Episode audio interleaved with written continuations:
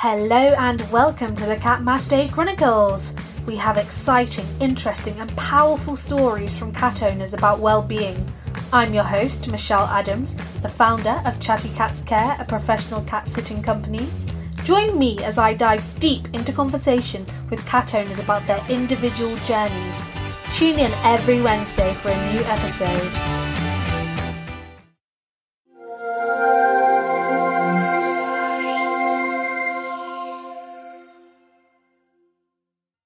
By Chatty Cats Care, London's professional cat sitting company. Hello and welcome to the Cat Day Chronicles, episode 9. This week we are joined by the amazing and multi talented actress, influencer, TV presenter, lawyer, cat sitter, and beyond, Yasmine Alice. She is such a huge cat lover and currently operates a cat sitting and cat handling service. She also fosters cats with the RSPCA, which is amazing. But she doesn't stop there. She wears many hats, and I'm not really sure how Yasmine manages to find the time in the day to do everything, but I'm sure we will find out all about that soon. So, Yasmine, thank you very much and welcome to the show. Hi, how exciting to talk about cats. and I know you're a huge cat lover. Um, so, could you tell the listeners a bit more about yourself and what you do and the cats you help and look after? Sure, I will do. Um, so, I'm Yasmine Alice, as you have brilliantly introduced me. Um, I'm I'm originally born and bred in Istanbul, and about 12 years ago, I came to England to study. And I went to university, studied law, qualified as a lawyer. I was working as a corporate lawyer. And then one day I got scouted, and I was like, you know what? I want to start working as a TV reporter with this uh, brilliant job offer. So I was working as a um, Turkish news correspondent. And from that, I was like, you know what? I'm just going to kind of try and audition for a few things. I was on TV quite a lot. I was on I was on air like twice a week. So it kind of gave me the confidence to kind of try out and like, you know, I auditioned once, I auditioned twice and I found myself in a TV show. I found myself in a commercial. And back in the day I thought this is such an easy industry, but obviously it's not. it's just I was really lucky. I had like the beginners luck. And mm. that's how I started working in the film industry. And yes. with cats, mm-hmm. um, yeah, I'm just like a cat lady. I'm a really proud cat lady. I love cats. I have cat decor everywhere around the house. I have tattoos in my clothes and my shoes. Everything has cats on them. So yeah. Oh, amazing. Um, so yeah, you, you mentioned that you originally studied law and law is not an easy topic or subject to study anyway. So I can imagine you studied really hard that, uh, for that and then decided to completely change your career. Um, how was that journey for you? To be honest with you, because I was always such a nerd, like I was a cool nerd, you know, I, we would be like, you know, partying and going to raves, but yeah. I was always a nerd. Like I always kept up up with my studies in high school. So for me to get accepted to university was super easy. For me to okay. go and study law, I know it sounds kind of like big headed, but it was easy because I loved studying. I was such mm. a geek. Mm. And I thought to myself in high school, you know what's the hardest thing i can study really which is not medicine because medicine is yuck for me. I couldn't do i didn't have the heart to do it. Yeah. um, so that's what i thought uh, was the hardest thing i could study because i didn't have any dreams or passion really. So that's why i chose law. Okay. That's interesting you said that um, because for me personally I, I i did act um, a lot as a child as well but i feel like it's all I kind of wanted to do, and I could never imagine not having a non-creative kind of job. Even now, um, I'm not acting at the moment, but I still like to, you know, dabble in different creative things just to keep, you know, the creative juices flowing and and and that. Mm. So yeah, I can't. Um, it's it's so strange that you never like thought about it before and then decided to just pursue it, but it's amazing at the same time.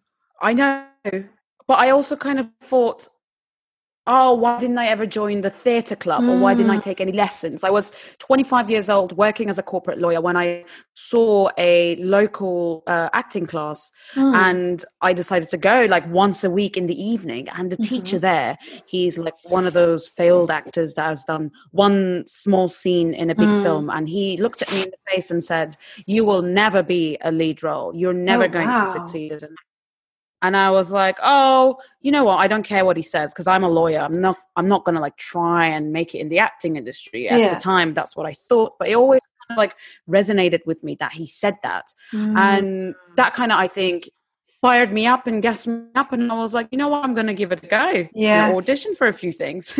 yeah, yeah. Sometimes you need that though. Sometimes, you know, you need that extra push. And I, I feel like I completely, you know, can kind of relate um from from being in school and, you know, I wasn't the best. I um, I was like a bit of a class clown. I'm not going to lie. So um, when teachers would kind of like say things like, you know, you're not going to get anywhere, or you know, really you know hurtful things it always kind of pushed me and spurred me to to to kind of prove them wrong and and to make something of myself so yeah i think sometimes those kind of things are really work out well in the end i think we're small minority that does have that feeling but i think as a teacher or as a prominent figure that little ones or younger people or people new in the industry look up to you should always be very very encouraging and you should never mm-hmm. talk like that because years later he did come and ask to sign with my agent and whether if wow. i would put in a good word and okay. I was like, mm, I'm going to ignore his email. Yeah, yeah, exactly, exactly. Always treat people how you want to be treated. That's my motto. Exactly. Yeah. Um, mm. Yeah. So, so tell us a bit more about the acting. Like, what were some of your favorite roles to act? Do you are you currently working on something? Yes. So I'm currently working on something, but I'm not allowed to talk about it. Okay. I I have um um I have a small role in a really big project, and mm-hmm. I've been going back and forth between Manchester every week, and it's wow. been exhausting. Mm. It's like a mm. three hour journey to Manchester, and then sometimes I stayed there in a hotel. And then, mm-hmm. yeah, that's been brilliant way to just kind of like ease back into uh, work mode since mm. COVID.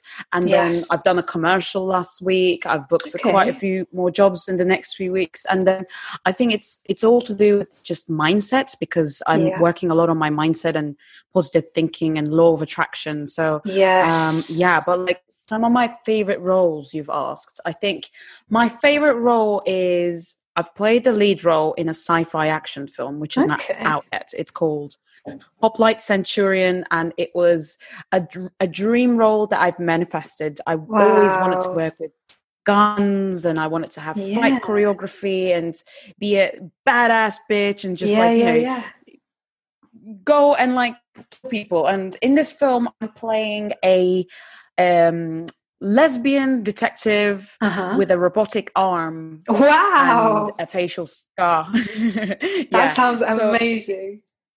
I know. I do get typecast uh, for LGBTQI plus roles. Okay. Um, I'm an ally, uh, I would say, but I don't know yeah. why, and I'm, I'm, running with it. yeah, go for it. Yeah. And that was definitely one of my dream jobs, I would say. Yeah. And my second dream job that I'm trying to manifest is I wanted to be like a villain in a Kill Bill type of movie mm-hmm. where I get like mm. swords and ninja outfits and whoops, um, swords and ninja outfits in a temple yeah. somewhere in Japan, like wow. something like that. That's what I'm. Yeah, yeah. Are you into that kind of um, kind of genre? Yes, I'm a huge martial artist, and uh, I've got a collection of swords. And every day I wow. pick up my sword I've got like a, a, handmade katana in my flat, and I take it That's out amazing. and I look at myself in the mirror, and I'm like, "Yeah, one day it's gonna happen. It's yes. gonna happen." no, I'm that weirdo. no, I believe it because I I very much believe in the law of attraction as well and, and manifesting things. So um, yeah, I think if you put it out there, you know, speak it into existence, it's going to happen. It will happen, and I can't wait for you to tell me that it is, so that I can Mm. watch. That's amazing, and it's nice, I guess, to settle and get back into things after COVID, which I guess kind of like put things at a standstill a little bit for you. Yeah, but um, I'm not. So a lot of people are complaining that there's no work. There is work, but it's just a little weird because everyone is wearing masks. And as actresses, we're constantly looking for validation and we're looking at people. Are they mm. smiling? Are they happy with my acting skills, my performance? And I don't know who's thinking what because Yeah. everybody's wearing masks. Oh, no. so it's it's it's it's been weird coming back on set and kind of interacting with the other actors and crew because you don't know what people are thinking. So yeah. Yeah, I can imagine. You kind of have to just look into their eyes and think, hmm, can I read anything from Yeah. their eyes? oh, that's funny. Um, so I read as Yeah. well that you played Frida Kahlo, and um, she's actually one of the huge inspirations in my life. Um, I love her. So, um, what was it Mm. like playing that role for you? Oh, this was such a um, feminist, pro women's Mm. rights type of film. It was an artistic project that a, a good friend of mine uh, produced and starred in, Raquel. Okay. and she's a Latina, and she wanted to do this film where she brought a big group of women together, and we all dressed up as Frida Kahlo, and Oh, wow. the uh, film is going to do the festival circuit. So it's it's a lot of fun. So it's not like a narrative, but it's more Mhm. about it's more like a artistic experimental type of film, Nice. and uh, it was really fun to do like take pictures of each other and like have the unibrow because you know I'm Middle Eastern. If I wanted, I would have a unibrow. But I'm struggling with that since high school, so I wasn't gonna let that happen. So that's all makeup. I love the unibrow look. Yeah. imagine imagine being single in London with that unibrow, as if I didn't Uh, have enough problems. Ah. That's hilarious. So I guess it's nice as well coming together as like a female collective, and I know that you're kind of a supporter of feminism, human rights, and animal rights. So yeah, that must have been really nice um, to work with other females um, in that kind of sense as well. Definitely. It was a nice collaboration. It was quite inspirational. Yeah. Um, so, and you decided to try your hand at TV presenting. Was that in Turkey or was that here in the UK? So I've been here for 12 years and I Okay. was working as a lawyer. Mm. And in, I think uh, in my fourth year as a lawyer, I got scouted online and I was still working in the UK as a Turkish news correspondent. Uh-huh. And I've worked for many different English channels as well. I was a Mhm. reporter for Amnesty International. Okay. I was a presenter for a lot of like YouTube channels, uh, Mm-hmm. which are English. I've done a lot of documentaries and Mm-hmm. um, yeah, I do a lot of like stage hosting as well. I, I Mm. host children's uh, quizzes. I've hosted women's rice festivals, film Wow. festivals. Even though English is not my mother tongue, and I used to think, oh God, I'm never gonna like be able to work as a presenter in English because people can tell that I have an accent. I'm a foreigner, but you know what? I'm using that to my advantage because Yeah. the fact that I have a have an accent doesn't mean that I shouldn't work in this country. You know, Yeah, so I had to come to terms with that. And once I've accepted that fact about myself, I started booking a lot of work. And you know what? I love being on stage. I love being in front of the cameras because I'm a Leo. And yeah, anytime I can be in the spotlight, Yeah. I take the opportunity and snatch it. Yeah, yeah. No, I can relate to that. And I can't hear um I think your English is impeccable. It's it's really good. So yeah, I, I can't hear Oh, any accent. you. You sound like you have a very good voice and very good for presenting and speaking. So yeah.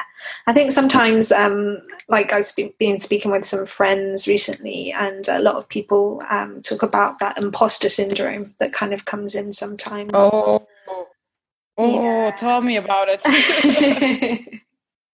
yeah, like not thinking That's my second name. I really Girl, I've been I've been like struggling with the imposter syndrome. Like my last TV job, when I booked it about maybe like a month ago or something, I was like, oh my god, they made a mistake. they okay. totally made a mistake. They're going to cancel it. So I would go into like my first costume fitting and think, oh my God, she's looking at me weird. She's going to tell the director that I'm horrible. I'm going to get cancelled. um, once I was on set and filming, I was like, okay, I think they like me. I think I'm okay. Mm-hmm. Um, the director said something. He was like, oh, Yasmine's an amazing actress. And I was like, is there another Yasmine. And like, what was he talking about?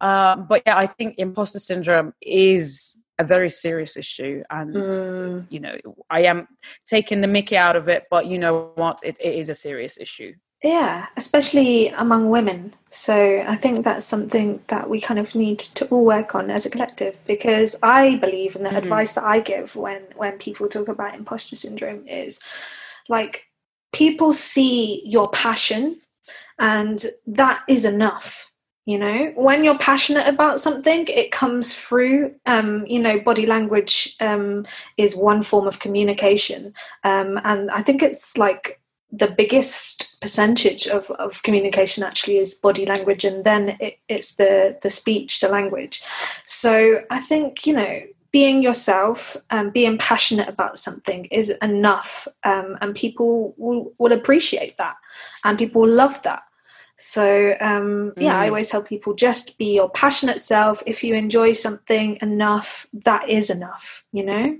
you don't need to do anything mm. to prove anything to anybody. So if any of our listeners are kind of like interested in pursuing a career or kind of like a journey similar to yours, if they had a career in maybe like an office, but then they've always kind of wanted a creative career, do you have any advice at all or tips that you can kind of give anyone?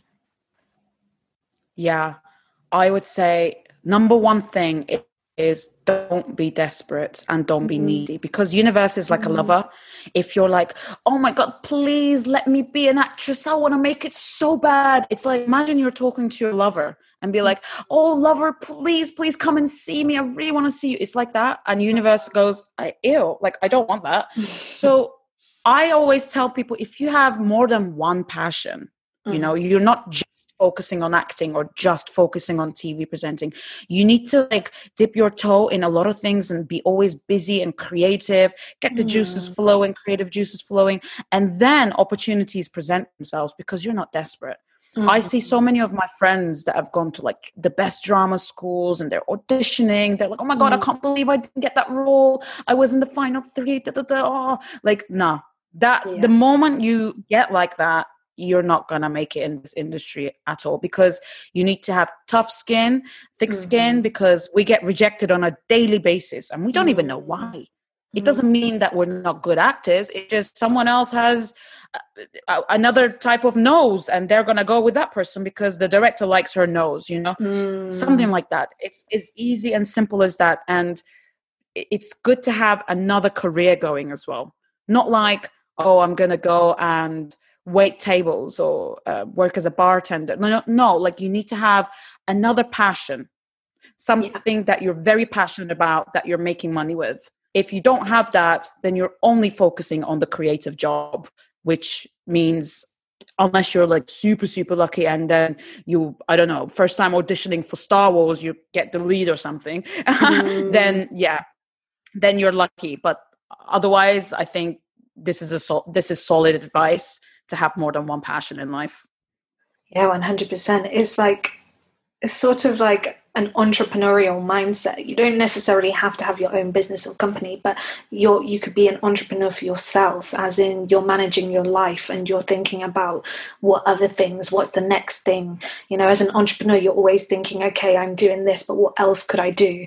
And it's about having those mm-hmm. different plans and options that kind of I think really help people to to become successful or in the place that they they'd like to reach. Yeah. I mean I, I have to admit I've been super lucky lucky. And I think luck mm. is a very important aspect of our industry. Sometimes I'm thinking some of the roles I've booked, maybe there are actors that are a million times better looking than me and more talented than me but I was in the right place at the right time mm. and you know my my two passions in life which is my tv presenting and my acting kind of go hand in hand so yeah. i've been lucky and you know i had a stable job as a tv reporter i was on tv twice a week filming every single day so wow. yeah I, I was kind of luckier in that aspect but i i see a lot of my friends do it you know my friend mm. for example she has she does like master classes online another friend is a yogi she gives yoga classes yeah. another friend is a professional dancer she goes around the world and attends all these competitions she goes wow. to all these network events other dancers and she's an actress at the same mm. time these are the hmm. people that i know for sure are succeeding and working actors you know yeah. because they have other things going on in their lives yeah i think when you also surround yourself with that kind of group you you motivate each other and i think it becomes easier um, because I guess not everybody is is fortunate to kind of have like maybe that support or or, or driven friends around them, and they kind of feel alone because it can be quite a lonely place um, if you're you know self-employed, if you're working for yourself, if you're working in the industry, mm. it can be it can be lonely.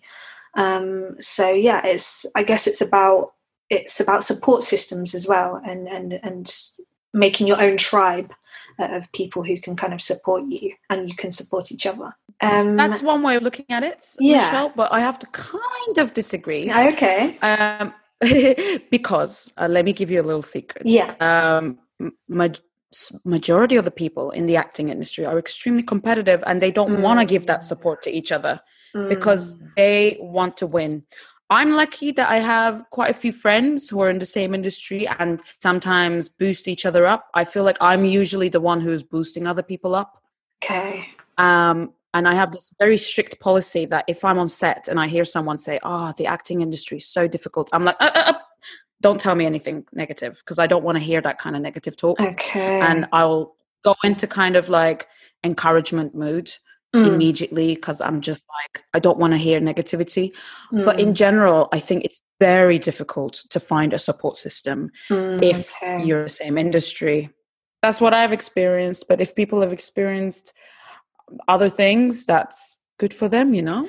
Yeah, no, I relate. Um, I went to drama school as well. Um, I went to Central, um, which is like a drama oh, school in oh, London. Did you? Yeah, um, I didn't actually study acting there though. Um, I wanted to pursue because I previously studied um, my first degree at um, Goldsmiths University. I studied education, culture, and society, um, and then I went on because I really love education. Um, but I wanted to still, like I mentioned earlier, keep those kind of creative juices flowing. So I've always been passionate mm-hmm. about the arts and acting. Um, so I wanted to kind of merge the two together, not necessarily become yeah. a drama teacher, but I wanted to work within the community um, and focus on um, kind of like grassroots theatre um, and how mm-hmm. it can help people. So like drama for therapy or, or working with young offenders or working with young people. Um, so that's kind of what I was interested in. But even just doing that course and not necessarily the acting course, um, I did feel very alone most of the time um, in comparison to my other university at drama school. I literally like sat in the library by myself. Um, I mean, it was good because I managed to get work done, but there was no kind of like community or collaboration from anyone. It felt really lonely and um, quite off-putting. Um, so I very interesting. Say, yeah, that I necessarily enjoyed uh, drama school at all, to be honest. uh-huh. um, so yeah, I completely uh, relate to that. It's a shame that that it, it does come to that, and that it is so competitive because with support from other people, you can kind of achieve so much. Um, so it's a shame that that people feel um, you know that they can't really be there and that it's a competition all the time um, yeah, let's hope that there's change one day. I mean, so I try and give back as much as possible because I believe in the karmic energy of giving. Mm. So if the more I give, the more I will receive. For example, I have a very good friend of mine. She's gorgeous, gorgeous Polish actress, Joanna. Mm. And I worked my ass off to get her into my agency. Okay. I was like begging my agent. I was like, she's a hard worker she's amazing she's gorgeous she's gonna do it and my agent was like meh, meh. and then i was like texting him every day um, mm. which is insane but then he ended up finding her yesterday but i think no other actress would do that because as actresses of similar ages mm. and you know she's a beautiful actress normally she would be my competition but i don't mm. see it like that because we're only if you're auditioning for a role it's not a competition there's only yeah. one perfect person for that particular yes. role no one else exactly. and I would like to think every rejection is a redirection. Mm-hmm. So the mm-hmm. universe is telling you there is a better option for you. So I'm going to redirect you in another direction. That's mm-hmm. what I mm-hmm. believe in. So, but I think in general, actresses or actors in general, yeah, they they they're not willing to help each other like that. I think that's a shame. Um, and yeah. do you think that's that's like in every kind of um, culture, or do you think that it's more in the UK? Because I guess I don't know if it's the same in, in other places if you've acted elsewhere. Um. I feel like mm. London, everybody is so competitive because everybody's trying to kind of achieve same things. Everyone's going for the same roles. So in, in London, sometimes people can feel very cold and, and it's quite rigid. So let me give you some statistics. There's so imagine there's millions and millions of actors in the world, and only 2% of those are working actors. Mm. And only a very tiny, tiny percent of those, tiny, tiny, zero point whatever, is like one of those big A list stars. I'm in the 2% working actors mm. um, bit. And imagine there's one role that gets put on spotlight or backstage or imdb that's being advertised mm-hmm. the casting director will probably receive about 5000 applications mm. and these are not like you know these are not like facts but i'm i'm saying like approximately they'll yeah. receive 1000 5000 applications yeah they'll probably look through some of them and they won't have time to look through all of them they might prefer to look through the uh, ones that come from an agency that they like and there will be a very quick selection of yes no yes no yes no. Sometimes mm. they'll just look at mm. the tiny pictures on the application. They'll just go okay no no no no. And amongst those maybe they will call 30 people into the audition room and then they might call back five of them wow. and then they'll make a decision of one. So the chances are slim yeah but if you're meant to get that role you're gonna get that role yeah. Mm-hmm.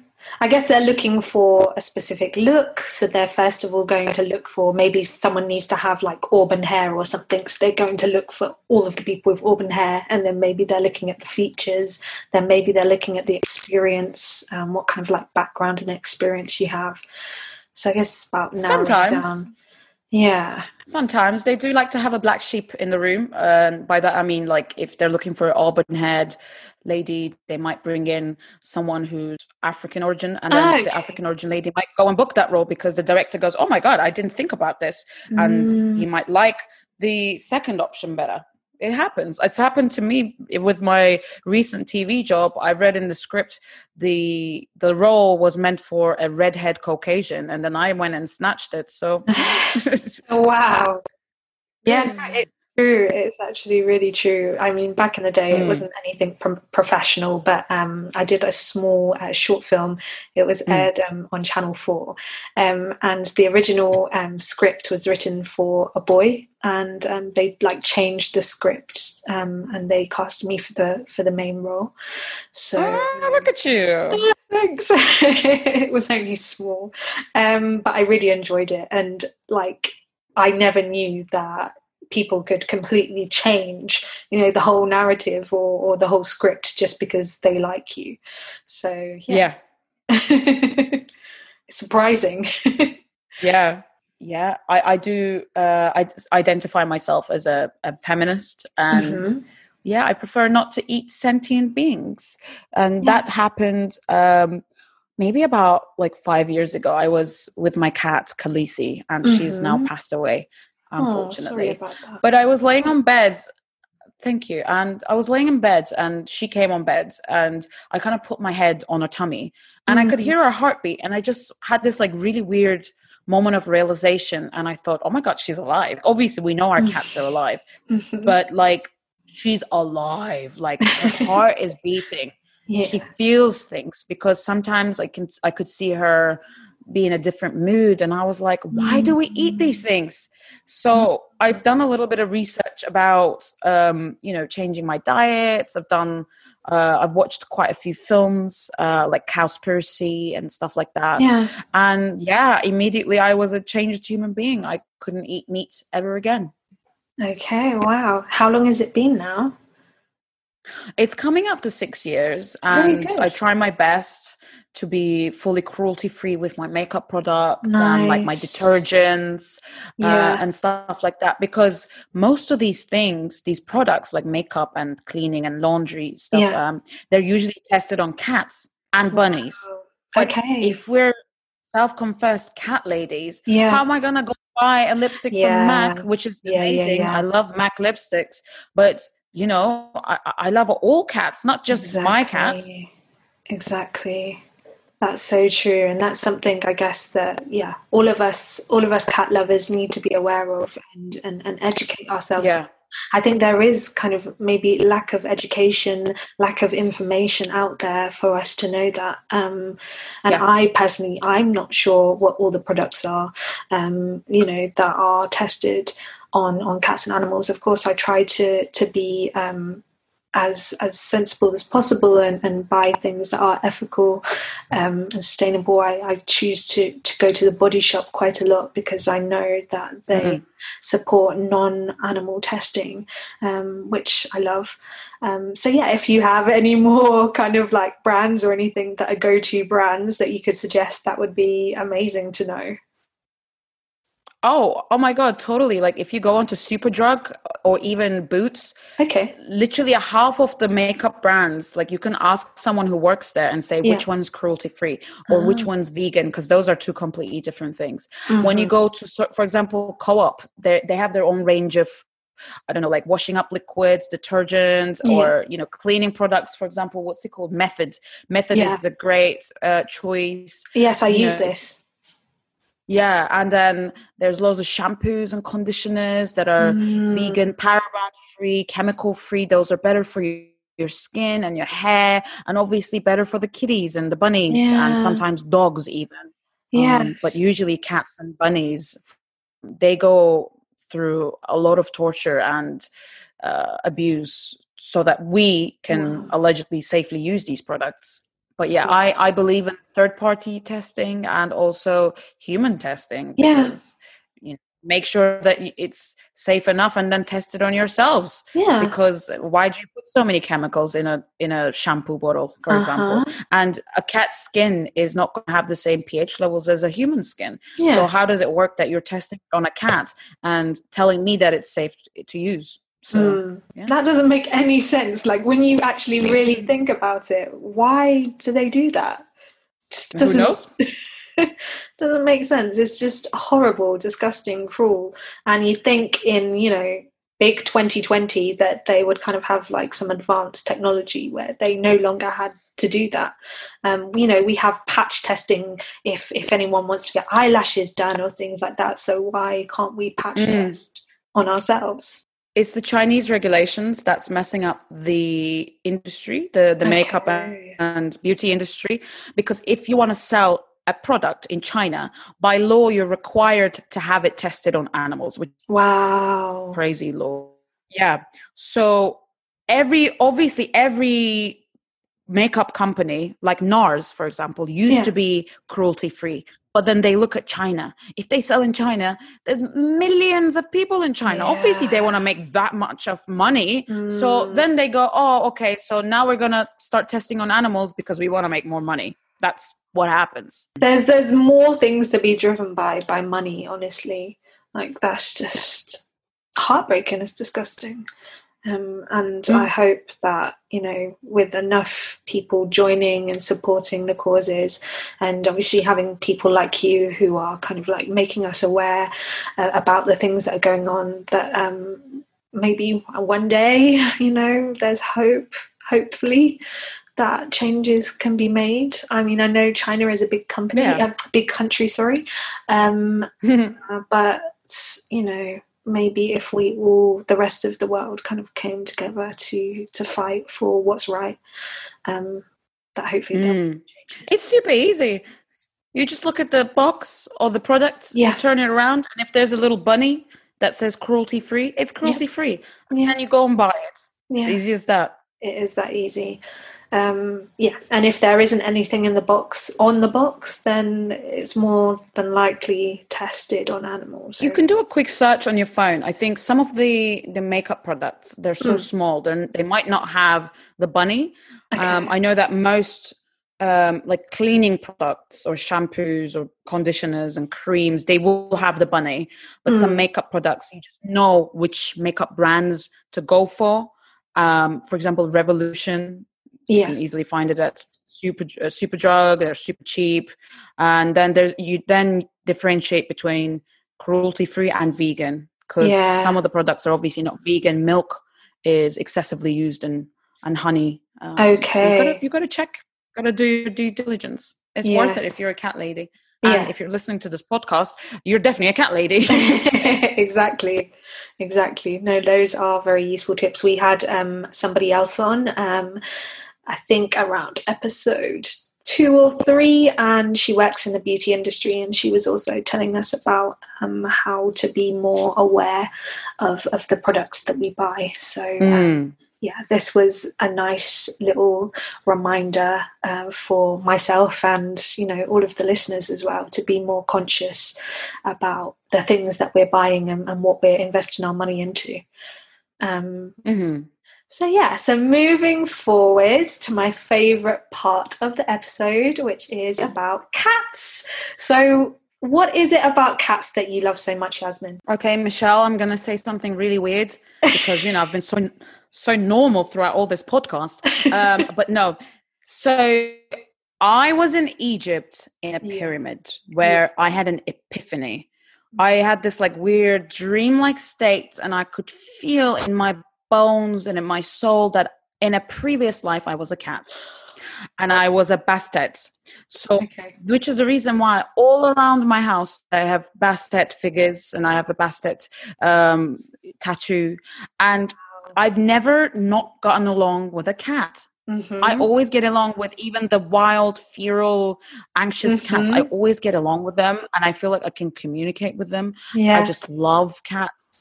Um, If I'm, for example, Turkey, Istanbul is full of street cats, and they'll always come up to me. And you know, like for example, right now I'm yeah. um, I'm looking after my one of my best friend's cats. She's on Uh-huh. holiday in Turkey, and she left me with two cats. And day one, they were straight into bed with me and cuddling. yeah. so yeah, I just Do you know what? cats. I Yeah, that's not Mm. weird at all what you just said because I think that I am a cat as well. I was a cat. I still feel like I have Mm. cat tendencies. I like my boyfriend to Yeah. stroke my hair. I like like certain things. You know, cats can be quite they like to have their own space sometimes. I'm very similar. Like certain Mm. qualities that cats have, I feel like I have as well. And um yeah, I feel like if I could purr, I probably would. Um, but yeah, I've tried. That's hilarious. I try as well. Yeah. And it, I don't know, it's, I'm the same. It's like this certain look. Like I could just be walking, like minding my own business, walking in the street, and then I make eye contact with a cat, and I literally feel like the cat is trying to Mm. communicate with me, like it's trying to say something. The way the cat actually looks me directly in the eyes, like I Mm. just feel like there's there's there's a connection there. Like yeah. feel what you're saying and agree. Oh, amazing. so yeah, we're definitely cat ladies. Previously, Proud cat ladies. Mm. but that's amazing that you had that experience in Egypt, and of course, um, cats were in the pyramids. You know, cats were worshipped. Cats were gods. So um, Mm. yeah, it's it's really interesting. I'd like to actually read a, a little bit more about that um, and do some research because I find, you know, Greek mythology and and, and Egypt and and all of that so interesting. So I need to Yeah. actually invest some time and look into it properly because um, yeah, there's there's this whole thing about. I wanna give you- don't know. Yeah. Let me give an interesting fact. So Mm. cats are the only uh, you know in quotation marks domestic animals and pets that have never been domesticated scientifically speaking because they Mm. simply chose to come and live with us whereas Mm. dogs are domesticated horses are domesticated but scientifically speaking cats are not domesticated Wow, I never knew that. Um, yeah And it makes sense because I feel like, you know, when people have spoken to me in previous episodes, um, a few, few of our guests have had rescue cats, and they kind of explain it like they didn't go to the rescue center and, and choose a cat, the cat chose them. And it's almost like Yeah. cats know who to choose, who to trust, who they want to be around. Um, and Yeah. they kind of make that known. yeah cats are just Sorry, the queens of all they're bosses Yeah, they really are. Their personalities are hilarious. Like they are just like the perfect little weirdos. I love watching cat videos. I can watch them Yeah. all day. me Um, too yeah, it's hilarious. I try to post cat videos are I can. best Yeah, they are. I could literally, me and my boyfriend, like, I'm glad that I also found, you know, someone else who was as passionate about cats as I was. And I think that that was kind of like a criteria for me. I wanted to be with someone who who also felt passionate about cats like together. Like if we go on holiday we'll feed cats together. Like he he does cat sitting for me. Um so yeah. And he also has his own cat. Yeah we love cats. So um yeah. I it's definitely a criteria for me because I remember going on a date with this guy and we were sat outside somewhere in Istanbul yeah and a cat was approaching a, uh, a street cat was approaching Mm. and he took a glass of water and he was like shoo shoo and he almost like threw the chucked the water at the cat and I was Oh, like no no, like no. legit that day was Yeah. over for me. I was like how dare you? Mhm. how dare you? And that cat was coming to me. Yeah. That cat was coming to me to say hello. Like i could see it because he, he was looking at me. I was looking at the cat. I was like oh so cute. Oh, Ugh. yeah that's definitely criteria number one. You gotta love animals and you gotta love cats. Yes, because if you love animals, then you'll love me. because you have to be a special person and have a special person in your heart to to love animals. And what we can do is just educate people, educate the ones who maybe don't have the connection with cats or, or don't really understand them. Because I mm-hmm. think it's a lack of understanding. You know, there was all of these kind of like myths about cats back in the days. You know, especially black cats saying that they're evil or whatever. cats. I love black cats as well, but it's like we have to kind of break that that barrier and and that lack of education and let people know that you know cats are are amazing and they're loving yeah and um, they just want to be loved and give love. I think the stigma around black cats came from many centuries ago when when we had witches. So Mhm. um, witches would be able to kind of communicate and get along with black cats more because black cats are known to have bigger energetic uh, powers. So Mm, as you may know, when cats purr, they have healing powers. They Yes. can relax you, they can heal you, and they can make you feel better. yes. And what they have found is I was reading this article, and black cats have a much bigger energetic power. And witches back in the day used to prefer working with cats who were black. So I think the Mm, stigma comes around from the hatred towards witches. And I don't know if witches were hated hated upon because they had you know magical powers in quotation Mhm. marks Mhm. or because they were outright feminists and back in the day that was yes. that was a no-go Listen, I That love witchy things as well. Yeah, I have a black cat. I'm into witchy things. I've got lots of crystals that I keep by my bed. Um, I'm very much into Yeah. Too.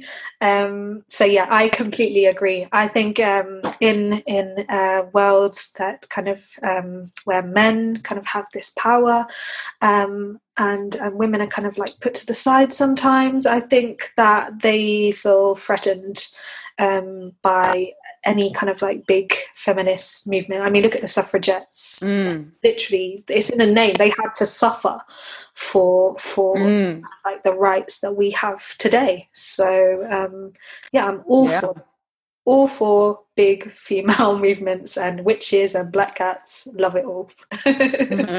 um, we so shall you, end the patriarchy uh, with exactly. the power of cats. Oh yeah, let's all be witches and get black cats. So you also foster cats, is that right? I have done before. At mm. the moment, I have my friend's cats at mine, so I, I, can't have other cats. But um, yeah. so fostering works like this. If you don't have a cat, preferably, yeah. RSPCA representative comes to your house and asks mm-hmm. you loads of questions, and there's like a little interview, and they check your house whether if it's suitable for a cat and your experience and background with cats, and yeah, they then give you a cat pre-adoption it can mm-hmm. be a normal cat, it can be a problematic cat, a feral cat, and then yeah. you kind of get them used to being indoors or okay. being with human beings. Mm. And then um, RSPCA receives lots of applications for the cats, and then the cats get adopted out. So mm. the, the people who want to adopt will come to my house and meet the cat and then take the cat. Oh. So that's how it works and yeah the reason why rspca does this is because before preparing the cat for adoption we don't want the cats to be staying in a cage because it can take months mm. before a cat is adopted so it's much better for the cat to be in a, a flat or in a house with human interaction and then they're much happier and ready to be adopted for their forever homes really oh, bless yeah. And I guess sometimes anyone can, can do that. Hard. Oh, that's good. That's good to know. And I think it's nice for people who maybe can't maybe commit to long term um, having a pet. So it's nice to mm. maybe have you know a pet for a short time that you could help until they find their forever home. Uh, maybe somebody has a career where they it's travel a tough lot. work. Yeah, it's imagine. tough work. I think these cats can go and damage furniture they mm. can pee everywhere they yeah. can uh, attack you or harm you because you got to be aware of all of those so i don't think uh-huh.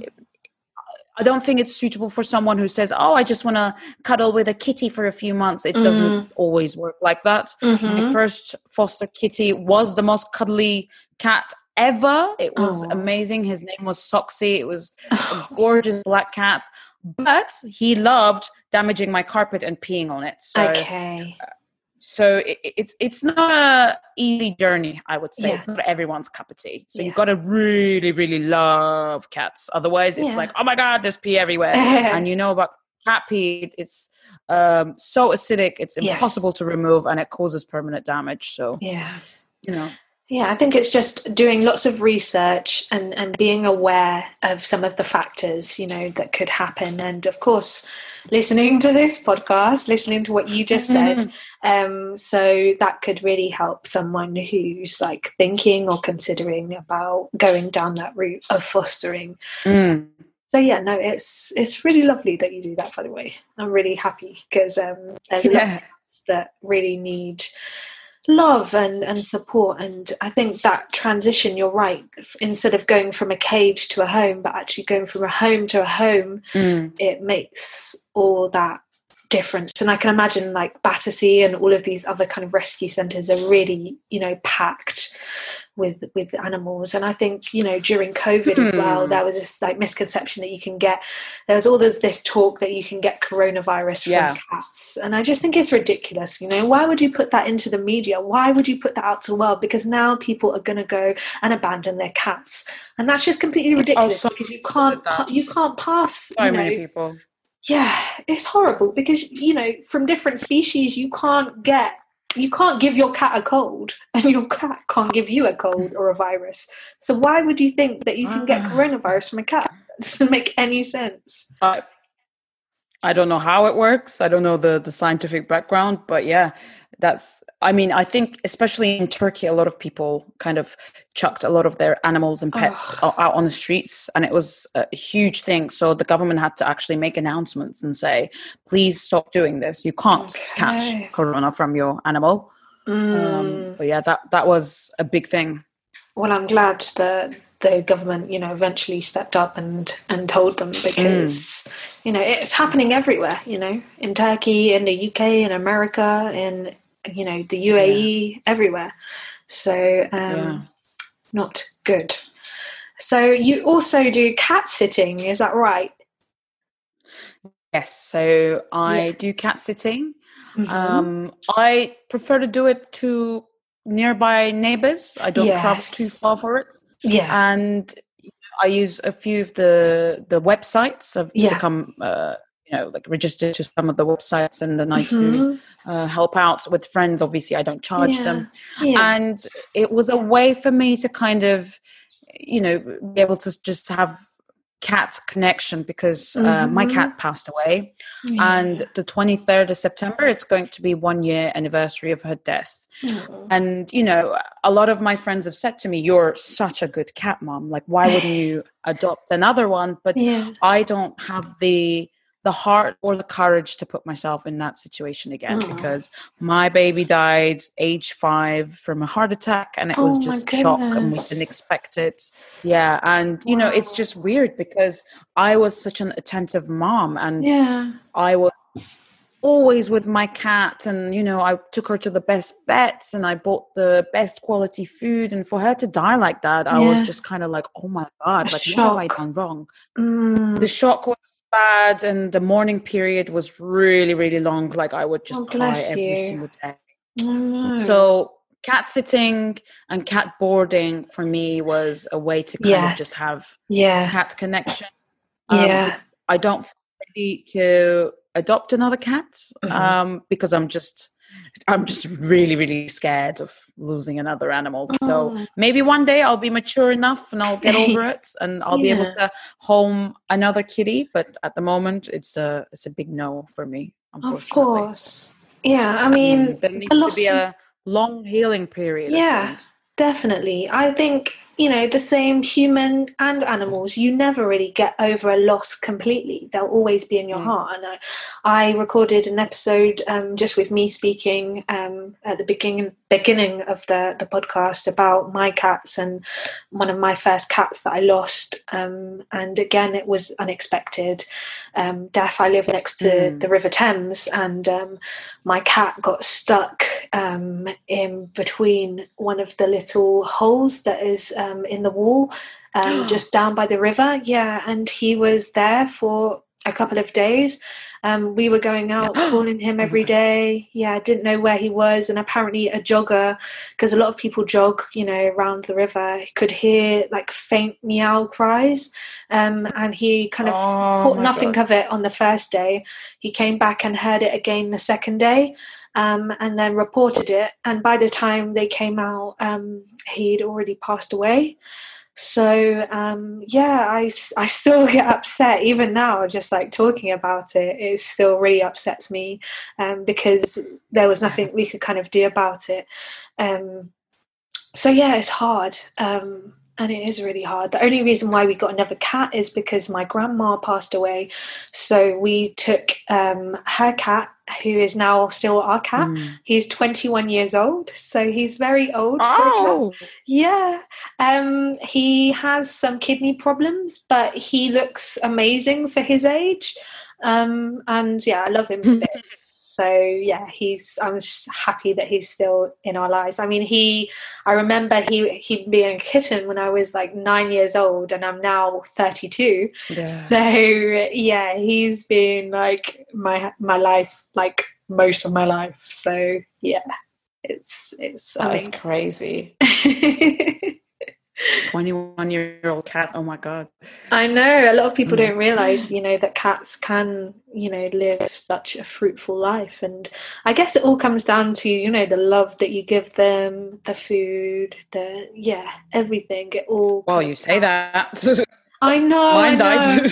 no, I know. Um, and yeah, sometimes it's hard. You know, you don't know if there is like an underlying condition you know, it, it happens, doesn't it, with humans and cats? I have an explanation for mine. Really? Um, I think this, this might be quite controversial, but okay. back in the day, about like six years ago, I wasn't such a huge animal lover. I wasn't uh, a veggie. I wasn't like protesting and this and this. So I went to a cat farm and bought a um, a pedigree. Okay. And she was a British short hair. She was beautiful. Yeah. But now obviously i'm against buying and i Yes. always recommend people to go and adopt but i didn't have that mindset so i had Mhm. bought a pedigree and what i've realized is most of these pedigrees have a lot of genetic conditions Yeah. they have yeah. you know my, my cat had three seizures in front of my eyes and i don't know how many seizures she might have had when i wasn't at home say so i think yeah. it's genetic because i've heard it from other people with british short hairs or other Yeah. like you know fancy pedigrees Cats, yeah. that they have had this problems with like you know dying at an early age so Mm. i would you know definitely say maybe do your due diligence and research uh, from Yeah. you know where are you buying the cat from who is the, Mhm. the cat breeder I, I Mhm. don't think every british short hair is going to have a short life Yeah. but you know this is something that i've come across very Yeah. often sadly. Yeah. No, it's the same and in dogs as well with like Frenchies and pugs. They do have like Mm. breathing problems and different kind of genetic disorders because of the way they were bred. Um, and, Yeah. and of course the pedigree. So yeah, no, I and and on this show as well, we talk a lot about um, adopting cats because you know there's Yeah. so many cats that need homes. Um, so instead of like putting all of this money in someone's pocket and funding their kind of breeding business, which I just find really wrong anyway. Um, I mean, I know there are obviously reputable breeders, but just, you know, thinking about them as like cattle or like breeding them, it just doesn't sit well with me. Um, and there's just so many cats that need a home. So um, definitely. this is the thing i never knew i never knew i just thought i want a cat what do i do i'll google it yeah, yeah, yeah. Um, I never knew about adopting. So I would definitely recommend people to go and check out RSPCA's adoption pages. But sometimes there's a huge list of people that are applying and they want these cats. And what do they do? So they go online and find these um, pedigree breeders. So what is the other other Mm. option? Um, sometimes someone someone's cat will be pregnant, and you know Mm. what they do is like they put out a post. There's loads of Facebook groups Yeah, you do go and maybe like 50 pounds but it's definitely not 300 pounds 400 Yeah, pounds for a yeah, pedigree you yeah. go and purchase a cat Exactly. from a, a neighbor or someone Exactly. nearby whose cat has given birth and even with that you need to be very careful because you know when people are you know selling these cats for even a small fee but they're still selling the cats Yeah. um you know are they asking the right questions are they Yeah. just giving it to the first person that applies yeah. and also, I need to also add that there is a adoption fee with the RSPCA, so it's Yeah. not 100% free. There's always a small fee, but yeah, of course. it's worth it. Yes, 100%. You know, it's good. Yeah. And I think, you know, with the fee as well, it, it means that at least they're carrying out the things, you know, that needs to be done. So that's completely understandable. And another thing I would say to people who are thinking about getting a kitten is making sure the kitten is the right age to be separated from the mum. Um, because sometimes, you know, there's been cases where people have separated the kitten too early and it's just not good health wise at all. kitten needs to be with their mum until I think it's three months, but don't quote me. I think it's I think it's like Something like that. yeah. The cat needs to learn things from the mom. Yes. So yes. You want to like adopt a cat and the cat comes home and pees everywhere, Yeah. it, it means that the mommy didn't teach the kitty Yeah. because usually they get litter trained from their moms and they copy what their moms are doing. do. So it's good to wait a few months. And I know Yeah. kitties are really cute when they're tiny. But um, also another thing, if you get a kitty very tiny, and I have looked after ba- um, orphans, um, you need to realize that cats can't pee uh, by by themselves. So what the mom does is they go and lick the, Yeah, the area to where the pee comes, and that's how yeah. yeah baby kitties pee so Yeah. if, if you are looking after an orphan and you know this is like the most extreme example Yeah. normally the kitty should be with a mom or like another mom just given birth and maybe they will like adopt the kitty but you have to like for example hand feed the cat you need to take a cotton and then Mm. wet it and then kind of like push on the the area where uh the pee comes from Yeah. and then that's the only way they can pee otherwise they might explode and they might Oh. die because they don't have the muscles to encourage the pee to come out. So it's Well, hard work. you. Don't think a kitty Yeah. really cute. and small. No, there's a lot of work into it. You're responsible Mm. for something that's living for, from for something that needs you just the same as a baby you know if you used to have a baby you're responsible Yeah. for everything that you need Yeah. to do so people need to think of their pets as as the same they're just fur babies That's yeah. That's why we wait three months. That's why Yeah. uh, the mom does all of that work, and then you can happily take the cat home, and they'll go in the litter, and they won't make any mess. And you- Yeah. you, can just like feed play with them. Otherwise, orphan kitties are a lot of work. yeah There's this lady called Hannah Shaw. She's a huge YouTuber and an influencer, and Mm. she rescues kittens okay and has like her own like orphan club. She's got millions of followers. She's the biggest cat lady in the community. So I would Okay, definitely Hannah recommend Shaw. people to go Mm. and Hannah Shaw, yeah, to go and watch her YouTube videos before you adopt a cat, so that you become a little bit more knowledgeable uh, to know whether if that cat is going to bring you um, kind of happiness. Because again, the cats shed fur. They Mhm. uh, make a mess with their litter box and sometimes it's going to be smelly. And you know i just want to encourage people to know all of the negatives yeah. before thinking about oh it's going to be cute and cuddly and soft. No. Know the negatives and make sure that you're responsible enough to deal with that and then you're going to be happy. Otherwise it's not going to bring you happiness Yeah. I think but if if you're willing to have that responsibility of owning a pet pet and being a mom then yeah it's the same as being a mom for a baby like yeah do you have time to change diapers and be with them for the next 18 years and onwards it's the same yeah. with the cat so the cat might be with you for 15 years or 21 years like Yeah. your grandma's cat You know, it's- Exactly. huge responsibility to wake up every morning and to think i need to ge- i need to feed the cat i need to change the litter. If i'm going on holiday i need to make sure that the cat's going to be safe and sound Yeah. with a cat sitter or with a Yeah. friend. You know it's a constant worry about their health about the the, the money that you spend on their food and veterinary bills and things like that. So i would say cats bring me a lot of joy yeah. but i'm also heartbroken because my angel has left me. I so know. You know it as well and you know you've got to be prepared for everything. for that exactly exactly. Just a quick one about Hmm. cat handling for movies yes yes. Um because um if people go and google my name they might see that i have worked with cats on movies and commercials Okay. and things like that. I just encourage people to get to know their cats first. My cat uh, that passed away khaleesi was a huge fan of the cameras i would be really you know, taking a picture of myself, she would jump in front of the camera. I'd be doing a Oh. self tape, she would be like amazed amazed by the cameras. I would put Oh. clothes on her, so the cat would start purring. That's She's not normal for a cat. Normally, you put cat, clothes on a cat, they're going crazy. They Yeah, don't like yeah. it. They don't. So, like, my cat was weird, and if you see that in your cat, then maybe think about getting an agent and maybe getting in the film industry. yeah So I was obviously a little bit more lucky because I am Mm. already in the industry and I would I know directors and I know people uh, that were interested in my cats. So I could take her on set and she would be very confident and she'd see Yeah. the cameras and whatnot. But otherwise, I'm just gonna let everyone know this is like one in a million that Yeah, okay. cats like the cameras and stuff like that. So just make sure that your cat likes being dressed up and likes being put, you know, put in like diamond chains and whatnot. Yeah. like my Khaleesi Versace chain, and loved it.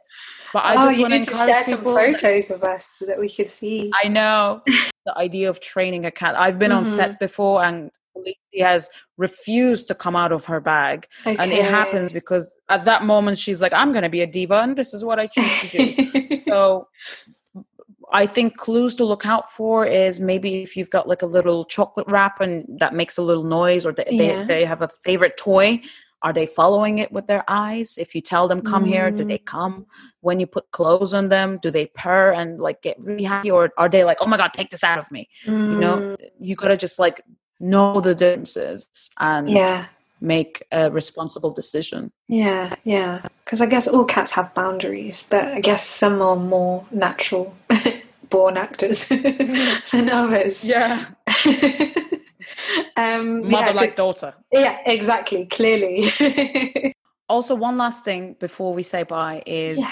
animal agencies for modeling and film work, yeah. they do not charge you. They work for you. So there's a lot Ah. of scam websites online where they say, give us this much money and we're going to make sure your animal ends up in like a magazine cover. It doesn't work like that. Those are all scams. Don't believe it.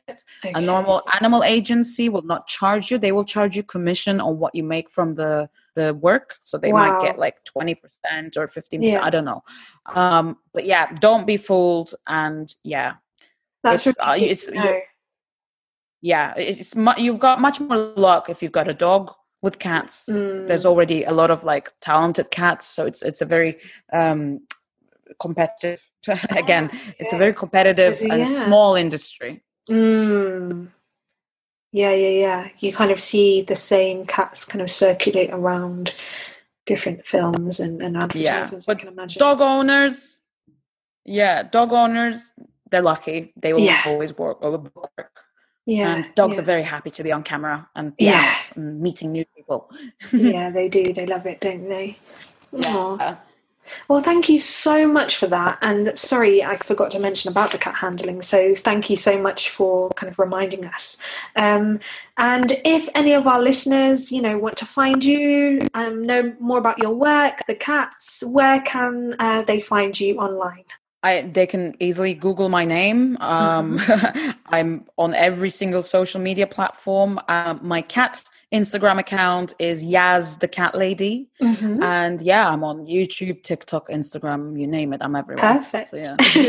I'll make sure to include that in the show notes as well for our listeners so that you can get the information to follow Yasmine. Um, but I think we'll wrap that up, up now. Um, it was, like I said, amazing talking to you, so inspiring and informative, and I've really enjoyed it. So thank you. Cheers, Michelle.